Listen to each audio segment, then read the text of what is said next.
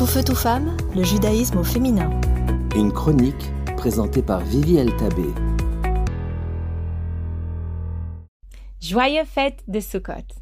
Parlons nourriture. Chaque fête a son aliment particulier. Pesach Hasamatza, ses galettes, Rosh Hashanah, les pommes trempées dans le miel, et même Hanouka qui est arrivé plus tard sur la scène, a ses beignets et ses fritures. Mais Sukkot, étonnamment, n'a pas d'aliment particulier à déguster. Quatre espèces végétales sont liées à cette fête. L'étrog, le cèdre jaune, entouré de ses trois branches, branche d'Adas, myrtille, branche de sol, arava, et le majestueux loulav, palmier dattier qui est au centre.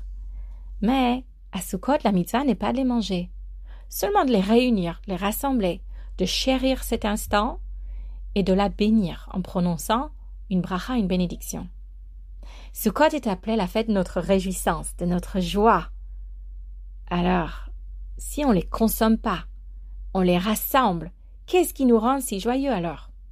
Le fait de les savoir réunis, de nous savoir enrichis par la présence de toute cette diversité dans le bouquet de notre vie, de nous savoir entourés par des personnes qui nous sommes chères, de nous savoir entourés par la protection d'Hachem, comme les nuées qui ont protégé les enfants d'Israël dans le désert pendant quarante ans, comme les quatre murs de la soukha qui nous entourent pendant les sept jours de la fête de Kaban. Sukkot peut être résumé en deux mots-clés rassembler et ramener vers soi. Car Sukkot est un moment pour réaliser ce qu'on peut compter parmi nos bénédictions. Qu'est-ce qui enrichit nos vies? Voyez, le rassemblement des espèces est symbolique des différentes personnes qui existent. Il y a ceux qui agissent, ceux qui observent, ceux qui s'approfondissent ceux qui restent aux incohérences, avis, ceux qui apportent leur touche de bonnes actions, de mitzvot, ceux qui étudient la Torah. Mais à Sukkot, on les rassemble, on les ramène proches de notre cœur, pour incarner le principe qu'il n'y a pas de modèle d'être humain parfait. On a besoin de tous pour faire le bouquet. Sukkot est appelé donc Chag Asif, la fête où on rassemble, le moment pour clôturer la période saisonnière où on rassemble, ramasse et ramène le moisson des champs. On remercie Dieu pour toute ce bonté de tout ce qui a poussé, tout ce qu'on a récolté toute cette année passée. Et même si on n'est pas des agriculteurs, dans nos finances de l'année, nous avons tellement de choses qu'on peut rassembler dans nos cœurs pour remercier Hachem pendant la fête de Sukkot.